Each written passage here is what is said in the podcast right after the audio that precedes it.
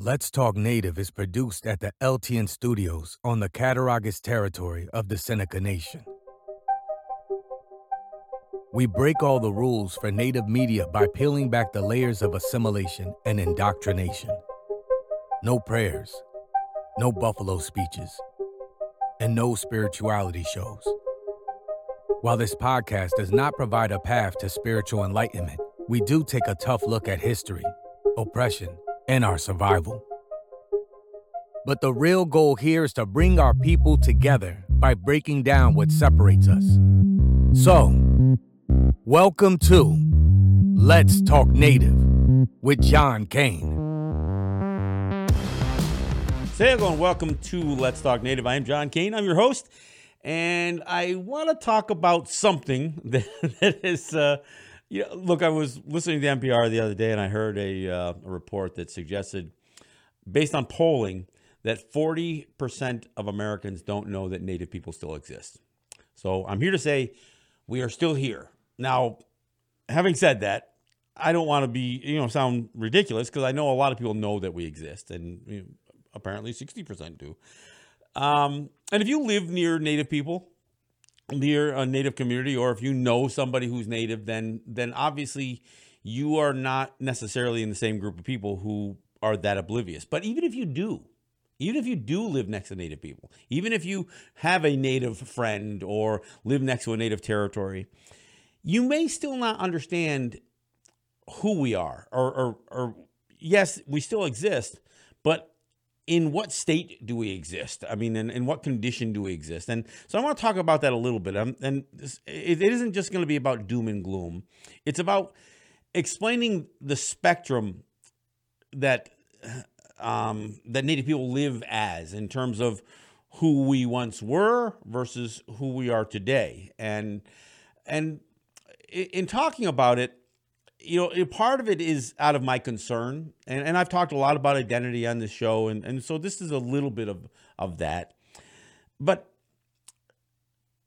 after you know 500 years of, of genocide, uh, after hundreds of years of of assimilation, and, and when when I say assimilation, I mean literally ethnic cleansing. You know, this idea that uh, that we would at one point be, uh, you know, be exterminated. I mean, look, when I say we're still here, that wasn't the plan. The plan wasn't that Native people would, would always exist. That's not what was in, you know, part of the American plan, the manifest destiny. It wasn't all about incorporating us into the fabric of American society. No, that wasn't that wasn't the plan. The, the reality is there was an expectation that if you wiped out enough of us, the rest of us just would just disappear. We'd, you know, we would just fade away. We die out. And you know, there are many people who believe that Native people have died out, and that's you know that not just that forty percent, but even among the people who know we exist, they think we exist in the same way that you know somebody who you know who opens up a pizza shop says that they're Italian. You know, so yeah, they're not really Italian. They have you know ancestry, you know that includes you know Italian heritage, but they aren't a citizen of Italy and they, they aren't of the Italian culture. They just maybe have an I at the end of their name or they've got a couple of family recipes that they handed down. And, and, so that can be said about a whole lot of people who, you know, this, this notion of nationality. When, oh, what, what nationality are you? Well, look, most of the people who answer that question answer it based on, you know, something their parents told them. And so so how do we exist? And and I have to start by saying first that Native people are not a monolith. We never were. And we, we were always a very diverse population. Uh, we had certain things we held in common, and, and, our connections to the land were among those things. You know, we there are, were literally hundreds, if not thou, over a thousand languages. Today, the the federal government claims they they recognize 575 federally recognized tribes. Well, those numbers are a little fuzzy because you, they're you, you, look at some that have been separated, and I, I think about the uh, well Seneca Nation. You know, there's the Seneca Nation, but then there's the Tonawanda Senecas, and then there's the Cayuga Senecas out in, in Kansas. Many native territories have been separated by the removal policies, and so rather than looking at um, Mohawk Nation, for instance. Uh, I'm Mohawk. Well, the federal government doesn't even recognize Mohawks. They res- recognize the, the St. Regis tribe of Mohawks, which is a very small subset of native people who claim to be Gunyagahaga, who claim to be Mohawk. Um, and of course, there's border issues and all kinds of other stuff. But so when, when I hear the number, I don't know what they're calling a tribe, band, or nation of Indians in terms of the in, in, terms of those who would identify specifically by those designations. And and and this is you know kind of where we're at. There there have been uh, you know paid professionals there have been legal counsel and uh, and, and lobbyists and, and all these others who have described native governance within the context of the system of both US and Canadian federalism. That somehow we are a division of uh, of their system of governance. So there's a federal government, the state government or provincial government, there's counties, there's townships, and somewhere in the mix there's there are those that believe that we have been municipalized, I guess, or or fit within the division of you know of that system of federalism. You know, we're our governments are a part of their system. And that's not necessarily true. On, on, the Canadian side, a lot of the band councils, they certainly qualify for that kind of description. But again, there's the band councils, but then there's the people that the band councils claim to represent. You know, and I've cited this oftentimes. I've talked about how in Six Nations, you know, uh, I think it was only like 5% of the population votes in those band council elections. Well, it's a little hard to suggest that somebody who's elected in a in a uh, in a band council election on the Canadian side where there's only 5% participation that you can you can even really claim that those governments are legitimate. But most of that legitimacy comes from the relationship with Canada. But that's them as an, an administration, as a as an entity, almost like a like a corporate entity. It's not necessarily all the people. So when somebody asks about being native, it's a complicated answer. It's a complicated complicated question. And as I've looked at, you know, as I've traveled, as I've gone from territory to territory, and I've and I've interacted with people, some that are quote unquote not federally recognized, some that are state recognized or not state recognized, some people who who have lived in the same lands since time immemorial, and and yet they are not distinguished by the United States as a you know again as a as a recognized tribe or whatever else. And I don't have a problem with not being recognized. I mean, in fact, I would. I'm not uh, an enrolled member of the St. Regis Mohawk tribe, but it doesn't stop me from being Mohawk or Gunyagahaga. So, again, a lot of these designations, um, we get caught into the, uh, you know, into the the confusion over this stuff. So when I say yes, we are still here, but then the next question is, but but what are we? Well, that what are we can be, be complicated. Because, like I said, there are lots of people who have fully accepted and embraced American citizenship or Canadian citizenship that are that are Native people. Now, that's a certain there's a certain conflict in saying that. I mean, and eh, eh, because how do you define being Native? Well, is it is it just blood quantum? Is it you know is it ancestry, or is it the life that you live today? because that's that's where some of this stuff gets gets confusing. And because there has been such an effort not only to eliminate us from from the beginning, but then eliminate us through you know attrition or you know or through a, through assimilation hoping that we would all marry out or you know either you know get absorbed into uh, into some of that melting pot of American society or, or Canadian society so whether we you know there's the whole race mixing thing of native people uh, intermarrying with with other peoples of color or or white people and so does it water us down to the point that we cease to exist as a distinct people? Well, look, there's always going to be native people who resist assimilation and who are going to uh, try to maintain not only their their sovereignty, their their their authority over their being, but um, maintain a certain level of, of, of, cultural integrity. Look, it's not to say that we that we're that we're like Amish and we're going to live in, in a frozen state of, of cultural development, so to speak. No, it's not that. It's about bringing all of that stuff forward. Even as we speak English, you know, we, we hope to maintain our languages, and, and we're doing a fairly decent job doing that. I mean, compared to the the amount of language loss that we saw, you know, say you know, say thirty or forty years ago. So there is a, a lot of there, there's a lot of effort being put in by some to maintain native distinction. Now, almost nobody wants it to totally go away as far as native people. So whether you're a band counselor or you you know you work for you know a, a, a tribal council that's that's a federally recognized tribe or whatever else you almost can't let it completely go away because then then the whole idea of being a, a band or a tribe or a nation of Indians subordinate to the laws of the United States um, that doesn't you don't even carry that distinction. So if, if we look at the native population it's a little hard to put numbers to it and I wouldn't I wouldn't even attempt to do so. But you're gonna you're gonna acknowledge that there's that there are plenty of native people who have fully embraced an American life and on the on the other side of that imaginary line, a Canadian life. And look, many indigenous people uh, who uh, who who got caught up in the colonization of Spain, you know, by Spain. So they you know they've adopted a lot of uh, Spanish culture, but not just the language, but you know the religion and you know and, and there's oftentimes a little bit of a of a melding of uh, of cultures that come from the the colonial states and and yet some of what we we hang on to. And that's where most of us are.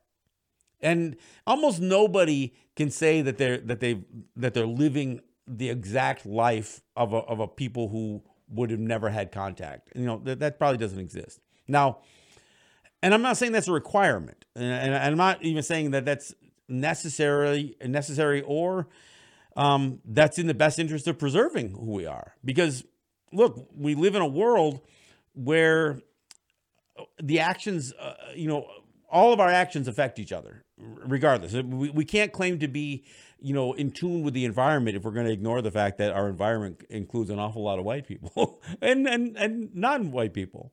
So our environment has changed. And a lot of that change is, is due to population growth and and and again being inundated with with people who have who've basically you know you know taken over so to speak now, I think it's really important that we encourage those people in in our communities in you know across from territory to territory who do really attempt to maintain a high level of uh, of, of, cultural integrity and, and, cultural distinction, language, storytelling, understanding the, the history, the oral history. I think all of those things are really important, and and I think even if if you are one of these people who wants to enlist in the armed forces and they want to vote in American elections and they want to you know incorporate all of these you know these colonial systems into into their being as a, as a native person even if you're that person you should still be glad there's somebody maintaining a, a little bit more of, you know or certainly more of that integrity uh, of that cultural consistency. Because that's what we're all going to rely on. At some point, we're always the the more we get sucked into this, you know, assimilation whirlpool, the less resources we're going to have around us to to to draw to. And look, I look at what what my generation, the generation that, that I'm part of, you know, and I'm 60, you know, 61 years old now. I look at how much my generation and the people who were, are just slightly older than me, how much they retrieved from what was lost or, or what appeared to be lost. And, and so let me explain. You can look at pictures of our people in the 50s and the 60s who look like the, we're, we're, dressed as Plains Indian, uh, Plains Indians. You know, we're, we've got long headdresses on, and we're we're participating in some level of some sort of cultural activity, social activity, maybe ceremony. But we had already gotten affected by the the Hollywood image and, and and what people perceived as what a native person was, and we bought into that.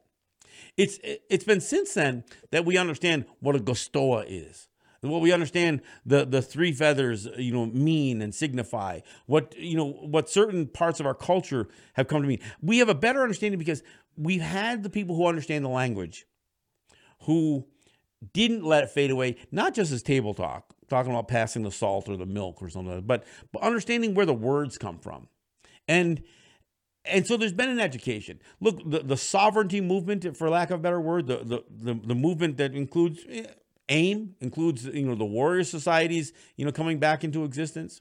Those who are fighting for our distinction on our territories, fighting for our regulatory advantages, our, our, our right to uh, uh, to develop economies and that kind of stuff. We had to learn much to to advance that stuff. It wasn't enough. We couldn't just do what we wanted and not think that we weren't going to be challenged from the outside. So to meet that challenge, we had to educate ourselves. So we had to educate ourselves about U.S. law, Canadian law, and where those limits to those laws are. I, I remember, you know, one of the uh, one of the organizations here in the Seneca territory um, invited a lawyer in, a lawyer that they thought was very knowledgeable about, you know, fighting for our rights and that kind of stuff. And, and they talked to the lawyer about his knowledge of Indian law. And he said, let me, let me clarify here. I'm not an expert in, in native law. He says, my job is to find out where U.S. and state law have been um, abused and, and that they've been stretched beyond the, their legal limits. So when when I get involved with with, with fighting uh, defending a, a native person, what I'm fighting against is is the U.S. or the state laws, the federal or the state laws that are being uh, applied uh, wrongly. So he says, but if you want to know about native law, and he pointed to back to me, talk to that guy. I've learned more about Indian law, native law from him, and he, and, and he was pointing to me. So uh, it's a little self-serving story, but but he was pointing to me.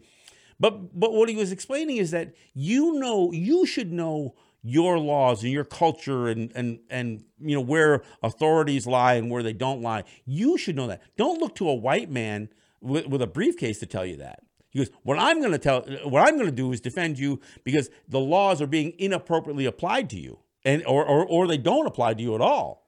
So this is the stuff that we've had to learn. And and look, we we sometimes have had to educate the lawyers. And that's what, you know, and that's what this this lawyer was was expressing that that if he didn't have some native resources to to raise the challenges, he would have known how to defend it. So, it's on us to know a little bit about what we're facing and and also what what our defense. Look, I, I once used said the uh, the phrase, you know, sovereignty isn't our defense, it's what we defend. So it's not enough to say, well, we're native, that your laws don't apply. No, we've got to we've got to fight for that distinction. Now, we're not all fighting the same battle. And that's why I say when I when I ask that question, what are we? Well, because even these band councils and these tribal councils, they get in a, in a tough situation because you know there are certain laws that the U.S. passes, and we utilize those laws to eh, you know to perhaps further our economic growth or, or whatever else you know and i'll give an example up in akwesasne the the st regis mohawk tribe uh, built a casino and they built a casino because when they passed the indian gaming regulatory act a federally recognized tribe could uh, could open up a casino if they entered into a gaming compact with the state and you know and and and, and all of this right so that's the, the direction that the St. Regis Mohawk tribe had gone into. But at some point, there was a challenge about OSHA laws. So when we open up something, when, when we open up a business on our territories, and we're doing it under some federal, you know, state or federal law that that we that even if it's a law like like IGRA that was carved out specifically for us or to us, or whatever however you're going to call it, when we operate under those, the authority of that law, what we're doing is we're operating under the authority of, of the federal government. So this this challenge that, that occurred in in Akwesasne um, over whether OSHA's laws could be used, you know, these, you know, these are the occupational, these are hazard laws essentially, um, could be enforced at in a casino. The St. Regis Mohawk tribe, their lawyers, you know, tried to use um, uh, some of the, the, the treaties for defense, he, the Canandaigua Treaty. You know, so he he tried to use some uh, some some treaties, and it was a strange slap in the face that came back to um, uh, to the St. Regis Mohawk tribe. They said, "You're not a party to those treaties." So what they were told is that you have used the Seven Nations treaties and some of these other treaties that are not necessarily the Six Nations, and you are not representing yourself as the Mohawk Nation, but as a creation of some other set of relationships. We don't have, you've never provided us with any evidence that you, as the St. Regis Mohawk tribe, are a legitimate party or even really, really legitimate heirs to the party that entered into, into the Treaty of Canandaigua that was a quite a slap in the face. And you know, and it said something. It said something to, to those of us who who wor- worry about band councils, tribal councils, elected councils, claiming so much of our culture on one hand, but also claiming all of this the, the perks that come with being you know being a federally recognized tribe, using federal laws, you, you know, participating in, in, in, all of their their regulatory systems. I mean, I, even today, as I, as I as I talk about some of this stuff being complicated, look, we we have casinos in some of our territories um, because we have the right to have casinos, but we don't. We we we operate them um, under a federal law,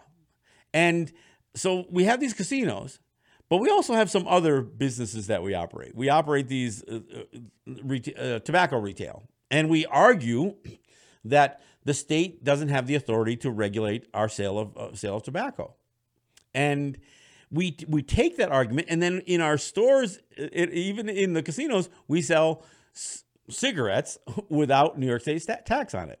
However when we sell booze in those at those casino bars we have a new york state liquor license.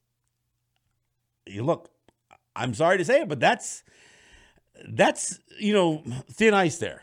And it's a slippery slope. So if we're going to make the argument that the state law doesn't regulate our tobacco sales, but they do regulate our alcohol sales, and we concede to that, see, this is where this gets very, very um, complicated. So even as somebody asks me the question, look, there are a lot of non-native people who uh, who who who believe that we are sovereign nations and that it's kind of like nation within a nation kind of thing. Well, the problem with that, and I've, and I've talked about this on a couple of shows recently, we don't have the same understanding that the federal government or the state governments have. And, and in fact, while there's some places that the states will acknowledge they don't have certain authorities, they will never say that there is a place where their jurisdiction or the sovereignty of the state stops and ours and, and ours you know begins. There's no never that line in the sand. I mean, we've caused, we've drawn lines in the sand. And said, no, you're not coming on. You're not doing this. You're not doing that. We've done that, and we've done it over tobacco. We've done it over, over you know, other other issues. But we can't say that the state or the federal government recognizes our sovereignty if they don't recognize that there's a limit to theirs. And so this is where it where it gets really complicated. There are people at the grassroots level who are always willing to say, "Hell no." But tribal counselors, you know, people in elected office, they oftentimes try to walk a line that that that suggests yes, we can be both. In, in fact, and I've talked about it before. This this myth of dual citizenship, and that one goes, cuts a couple of different ways. Not only do we have this this some people who promote this belief that I can be a citizen of the of the uh, you know of the Seneca Nation and be a citizen of the United United States at the same time. Well, no, it doesn't really work that way, especially if the United States doesn't recognize you as a citizen of the Seneca Nation, but they merely recognize you as a member or uh, an enrolled member of a tribe. And then I've heard other people try to say, well, the dual citizenship thing comes into play with US and Canada. That we as Native people, we uh, we enjoy the rights of dual citizenship of Canada and the United States. Well, that's not true either. Now, look, I'm not saying you can't be a dual citizen. I mean, there, there are people who can carry a passport from you know a, you know a country of origin or a country they've patriated to and that kind of stuff. And and you know I don't know how many countries say, well, you, we won't allow you to be a citizen, a, a dual citizen of, of, of two countries. I, you know, maybe they all are okay with that. But none of those countries, none of the, the international community, including under some of the language of the UN Declaration on the Rights of Indigenous Peoples, none go so far as to say, we will recognize you as a citizen of, of a native nation state. And in fact, you know, the, the UN DRIP avoids that conversation. In fact, they they suggest that you know in in the, the the declaration that they are not promoting statehood in terms of nation statehood. They're, they're merely addressing uh, what is the, the minimum standard for survival and dignity of Native people within countries that that have basically taken over uh, uh, these these colonial the colonial existence. So it's it's a complicated question. Yes, I will, uh, and I will maintain that yes, we are still here. We aren't still here in the same uh, in the same manner that we were here 200 years ago, 500 years ago, before before white man showed up. And not and that's not just about language or clothing. It's about how much we have been impacted by a dominant culture coming in and really, really impacting our lives, you know, uh, and directing our lives. I mean, we've lived under the gun, literally. We have we've had our children taken away. We have uh, there we've had our our young women sterilized, you know, by by white doctors. I mean, we, we've everything you know every definition that they have or every one of the criterion they have for genocide our people have uh, you know have experienced that from from murder to sterilization to taking our children to to creating the conditions that would would make us cease to exist. All of those things qualify as genocide. And that has been and and continues to be because we're still in this. We're still in this effort to assimilate us. And and uh, you know, I'm going to take a break here and, and come back in a, in a few minutes. When I come back, I want to talk about what is what is still the pressure to to assimilate us. And the the battles that we have over how we are perceived by you know by governing authorities by agencies by elected officials and frankly by you know law enforcement all of that stuff. It is it, we're still mired in this battle to assert our distinction. So we'll take a break and we'll come right back. This is john kane. This is let's talk native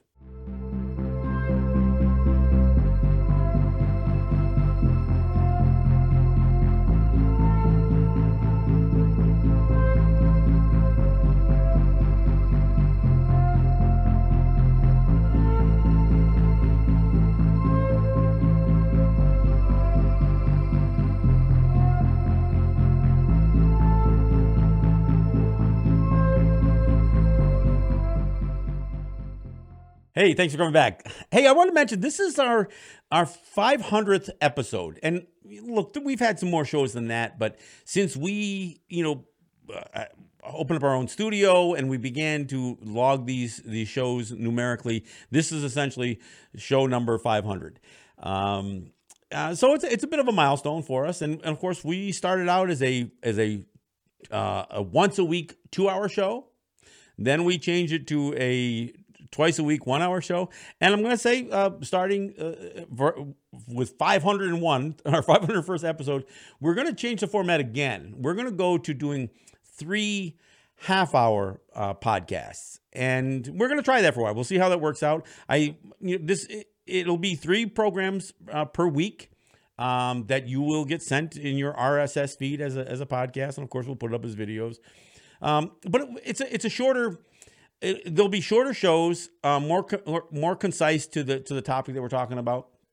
Uh, and we'll, we we still plan to have guests and that kind of stuff. So nothing's going to change other than we aren't going to drag it out for, for, for a full hour, and we'll see how that works for a while. And uh, um, and if you know, we'll see what it does with our listenership and that kind of stuff. I want to remind people this is a podcast. Yes, we we shoot video and we put the video up on our YouTube channel, um, but I also do a radio show and I do a show that we call Resistance Radio. It's on WBAI in New York City, on WPFW in uh, in Washington. But we also take that and we put it up as a podcast. Um, I've mentioned this before, but Resistance Radio isn't listed with our Let's Talk podcast. So you have to search for Resistance Radio with, uh, with John and Regan uh, as a podcast and subscribe to that. I encourage you to do it. We do some good shows. I can't say enough about Regan uh, de Loggans, who is my co host. I hope to have her join us on a couple of these programs as well. But uh, by all means, check out Resistance Radio with Regan and John, or John and Regan, I'm sorry, and uh, and make sure that you subscribe to this podcast. That way, you don't have to look for us. We'll come to you. If you subscribe to our podcast, it'll just get delivered to your phone or your you know your tablet or whatever, and uh, you know we it'll it, we'll deliver to you. You don't have to come looking for us. So I just wanted to mention that, and uh, and the fact that we're going to change up the format a little bit, um, you know, starting with our with our next episode. Uh, all right, let me get back to it here. You know one of the things that that that has changed in this uh, w- with all of this assimilation is how dependent we are on not just American democracy. I'm not getting away from the politics of it all, which which we do get you know sucked into that, but but certainly the system, the capitalist system, the the how the the economy and commerce works in the United States, we are much more integrated into that system, even as we've developed economically, you know, casinos and smoke shops and gas stations and that kind of stuff, whatever other products and services we sell. We have immersed ourselves more completely into the U.S. Uh, the U.S. marketplace. Now, we also have had had a tradition of being farmers um, and you know hunters gatherers. You, you hear that all the time uh, historically, and we still have some of that skill set. But but even as even as we tried to grow our farms, I mean, coming out of you know you know over hundred years ago, we started meeting some of the complications about bringing our products to market. And you know, many of the farms, you know, uh, many of the farms uh, um, were, were, challenged. They were challenged by, you know, FDA regulations, um, USDA, you know, uh, you know um, you know agricultural uh, regulations you know, whether whether whether we were selling milk you know or you know uh, or products or, or whatever. So um so our existence has become a lot more like i said involved engrossed enmeshed with uh with the us um, free market system right? I mean in during the great depression many native people didn't feel the same impacts from the economic collapse because we were not that engaged in the US economy. We were we, grew much of our own food. We we maintained a lot of our own uh, needs. We we had more community interaction about you know a, a, not just bartering, but just the idea of uh, our commerce looked different. Put it that way, and and I'm not criticizing the fact that we have grown out our economies, but but it's a, it is a fact that we have now become, you know, somewhat, you know, slaved to the the market system, and you know, a lot of the things that we we do we do because we have a regulatory advantage, whether it's a tax advantage or you know the or the fact that because we our lands aren't taxed that we can perhaps produce certain things you know at a at a cheaper rate so so the outside systems have really impacted how we live today I will say that uh, that we live a more affluent lifestyle. So, but but that gets measured in dollars and cents. Today, we are probably, you know, not by many measures as impoverished as we were in in uh, in previous years. But having said that, that's not to say that our quality of life life has improved. You know, because if you're only measuring poverty in dollars and cents, which is how you kind of measure it, um, because even even when you talk about the cost of living, it's it's measured in dollars and cents. I would dare say that we lived even as as white people surrounded us and uh, and, and and came to dominate our our environment, so to speak we still lived a quality of life that was most both you know culturally appropriate um, and maintained you know a, a, fairly high quality. As we got more dependent on the dollars that we brought into our territories and not just in the in the economies that we chose but but even the funding that was provided by the state or federal government on various things these things put us in a in a situation where we, we're become dependent on that Now, the problem is the United States is in a state of decline. And, and, there's no denying it. I mean, and this isn't because of four years of Trump or any any of that other stuff. Look, the United States has been in a state of decline for a very long time, and and part of it is the falseness of the the economy and and, and how it's it, it was for for many years the they could just raise more money by appropriating more lands from native people. It was one of the it was one of these ways that you could get a free boost to your economy. Just expand your land holdings. And and and so there's this idea that that this this false um, propping up of, of the US economy it was gonna it, it was gonna bust at some point. And and we're seeing that. We're seeing consumption at a level that is unsustainable right now the stock market is a, of the United States is at an all times high, but but everybody knows that it's inflated and it's gonna and the bubble's gonna bust. They just don't know when. It and in fact, the you know, one of the things that's come out in the news recently is is how detached the value of a of a stock of a company is to the performance of a company. You know, GameStop comes to mind. You know, there's there's all these. It, it's become more and more clear that that much of the stock market is a, is a bit of a Ponzi scheme so when the when the stock market crashes again, and it, and it will, and they'll have all these kind of you know mechanisms to try to stop it from crashing terribly. But as that comes to re- comes down to reality, we're also faced with the idea that the that the United States economy is not doing that well, and and, and it's not just because of COVID nineteen.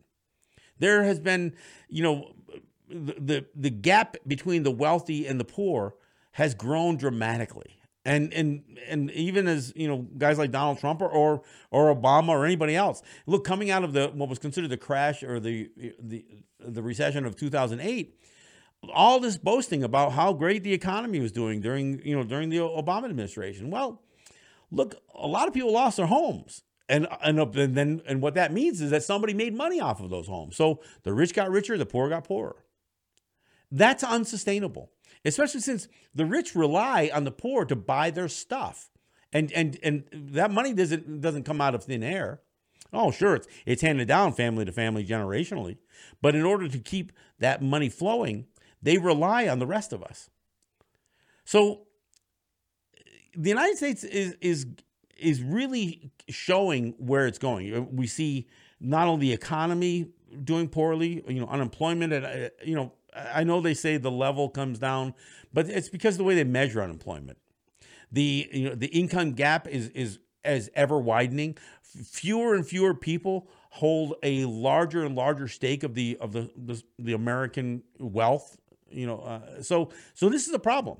We see you know degradation in, uh, in in the social climate and in, in how people get along. We see you know obviously factionalism uh, politically there's there's global conflicts, there there political conflicts, there's social unrest, and of course there's the um, the, the climate problem. So there's a lot of things, and of course throw throw into the mix, you know, a, a global pandemic that frankly the United States is a long ways from getting uh, uh from containing it. In fact, by by most measures, the United States has been a dismal failure in its handling of of COVID nineteen, and this isn't necessarily a once in a lifetime event.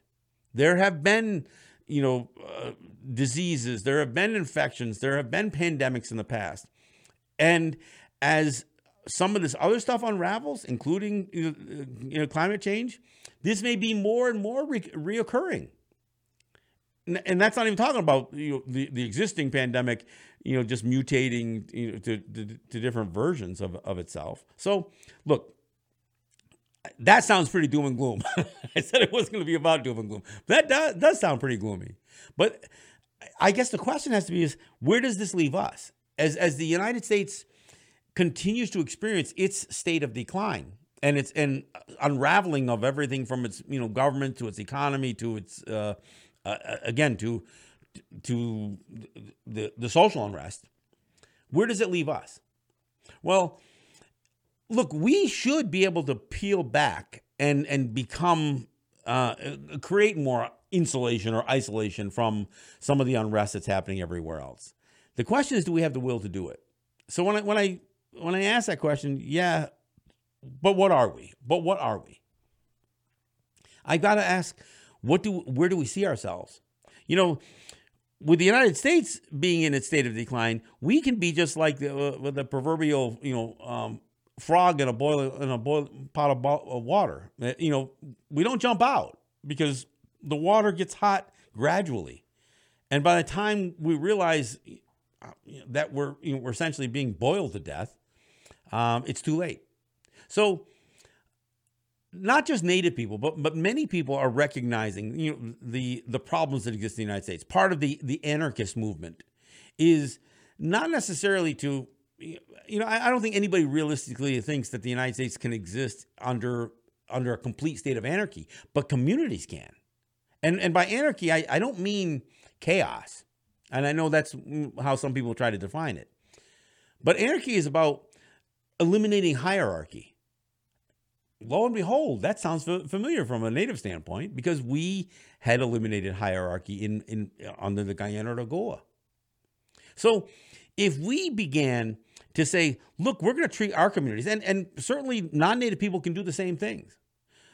You you isolate yourself from, from the party politics, from from all that. Look, there's a there's a small city out near Albany called Troy, Troy, New York, and I I, I know Troy. I've been there. Um, they prided themselves, and I don't, I haven't really experienced it, but they've prided themselves in almost removing the the the uh, bipartisan, you know, and, and the party bickering. They exist as a community first.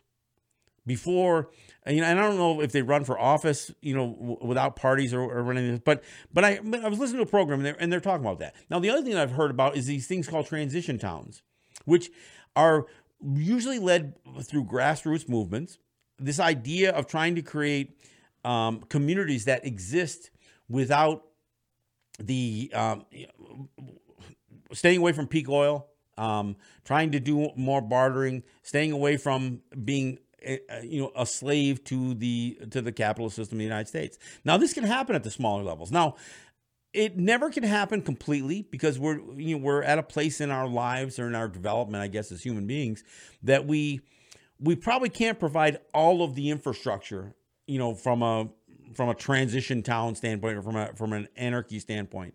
There are some things that you know that we're going to rely on on the existing marketplace for. But we can diminish it. We can we can we can ratchet it down somewhat. And we as native people, we're in the best place because we actually have defined borders, right? We have territories that we can that we can say the line is here that you're no longer in the county or in the state or you know and I would argue in the United States. So if we and this isn't just about a, a, a, resurgence of native culture, but but it's a part of it. But part of it is also realizing that our dependency on casino revenue or on on on a retail e- uh, economy that may be something that we've got to you know move in a different direction. Look, I, am encouraged by some of the, the the food sovereignty movements that exist, but we've got to go beyond just just growing corn, and and and many territories have, including this one.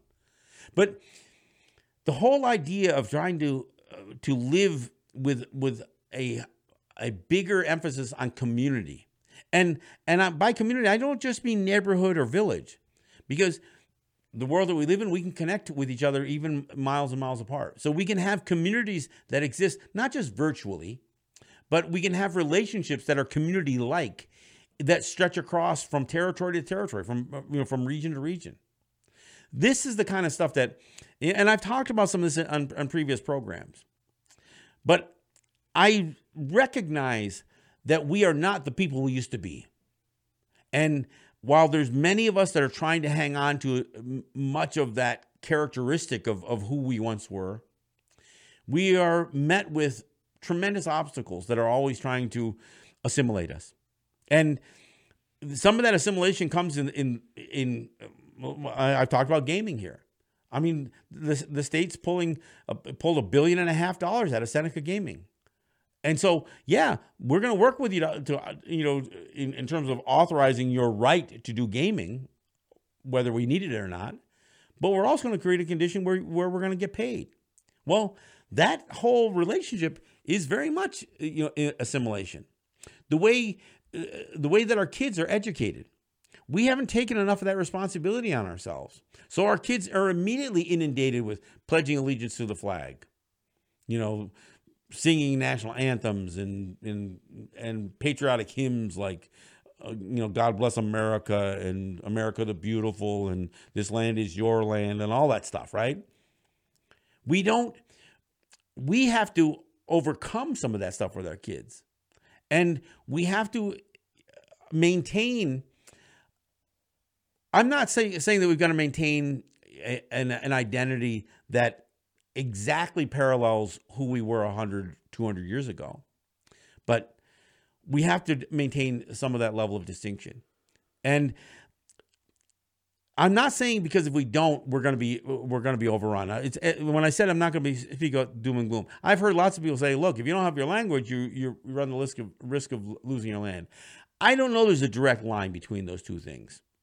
I think if if you cease to exist as the people you once were, it is going to be harder and harder to, to distinguish where your community, where their community ends and your community begins. You know, I, have I've heard many people say, you know, everything is a is a pathway to them taxing our lands. That's not my concern. You know what I'm concerned about? I'm concerned about us taxing our lands, us being so much so drawn to the systems out there that we bring those systems in because we're already doing it. We've seen it with, with tribal police. We've seen it with tribal courts. We've seen it with uh, sometimes when when we have done um, schooling, even even Head Start and daycare, we adopt everything outside there and bring it in. Child Protective Services. You know, so all of these, even even some of the regulatory stuff, the licensing that we do, you know, how we, we you know, we um, here in the in Seneca territory, there's a there's a, stamp they put on cigarettes. Why? That's what they do out there. They some in somebody's infinite wisdom, they thought if the Seneca Nation stamped their, their cigarettes, that somehow it validated their their con- conducting a commerce that doesn't pay to the state. You know what the state's view is? The, the state still has the opinion that they have the right to collect taxes on the sales that we conduct on our territories as if they're sales to to Americans. I mean, they don't enforce it. It's, it's virtually impossible to enforce it. But it's important that we understand what their view is. And even if we we seem to be getting away with something, doesn't mean that it can't come cr- crashing to an end at some point. We, we, look every seven or seven to ten years, we end up in a major conflict with the state over things like taxation. And the less distinction, I, I don't want to be in that situation that, that the, the St. Regis Mohawk tribe was in, where they tried to defend themselves using, you know, some sort of, you know, whether it's a treaty or who we once were, that we don't seem to be much of that anymore. I don't want a white man in a black robe telling me, well, you're not who you used to be. So we don't have to recognize this or recognize that. They don't recognize it anyway. But when that becomes their argument, look, there was a, a period of time in the in, uh, in the relationship between the United States and, and Native people that was called the termination era. That's when the federal government says we no longer have to maintain a a trust relationship with you because you have now been assimilated. You have no you are no longer distinct. And and and this termination era was was a means again it, it was forced assimilation. I mean, even some of the laws, like like the U.S. the Indian Citizenship Act that I talked about, this was, you know, uh, again by by any historical account, a, a war crime. The idea of diminishing our or, or, t- or trying to strip away our national or cultural character and imposing the U.S. character upon us. But you see, we don't have that conversation. Many people will will actually cite 1924 as the date that we were allowed to be US citizens. I mean, here's the reality. There the United States can't deprive us of any of the constitutional rights that they provide their own people because we we predate their existence. They can't ignore the fact that we're that we're here and say that even if I maintain as I do that I'm not a U.S. citizen, it doesn't mean that they can somehow treat me less legally, they do treat Native people and other people of color less, but they don't do it based on on having the legal right to do it. They do it because racism is embedded in the systems. So they don't have to they don't have to acknowledge it. They can just do it. without ever ever having to acknowledge that we um, that we are the victims of systemic racism. See, therein lies part part of the problem. So again, I think it's it's important that we realize that no, we're, we're not necessarily going to the bottom isn't going to drop out and one day the United States isn't going to come in and say, "Oh, you cease to exist." But the problem is the more that we incorporate their systems on our territory, I mean, it's, it's like the the final pages of Animal Farm. You know, the the George Orwell book. You look and all of a sudden you look at the pigs and you look at the man and you can't tell the difference between the two. Well, in this situation, we're the pigs and they're the man. or we could reverse it, I guess. But at some point, if we're not careful, we are not going to be able to dis- distinguish ourselves from that. And we already see it. I mean, we see it with, with our people running for offices and our people enlisting in in their military, uh, be, becoming their police officers, becoming their politicians, and then they become the systems of oppression that we face.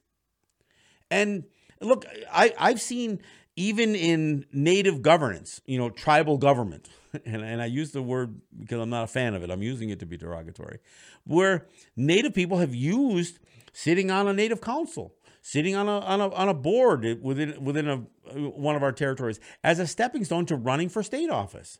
And then that's uh, stepping stone being uh, um, their their ability or their popularity growing to where they can run for national office.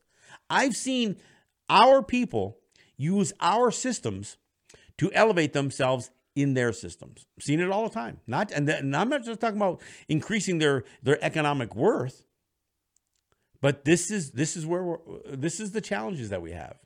So, yeah, I I think in another 100 years we'll still say we're still here.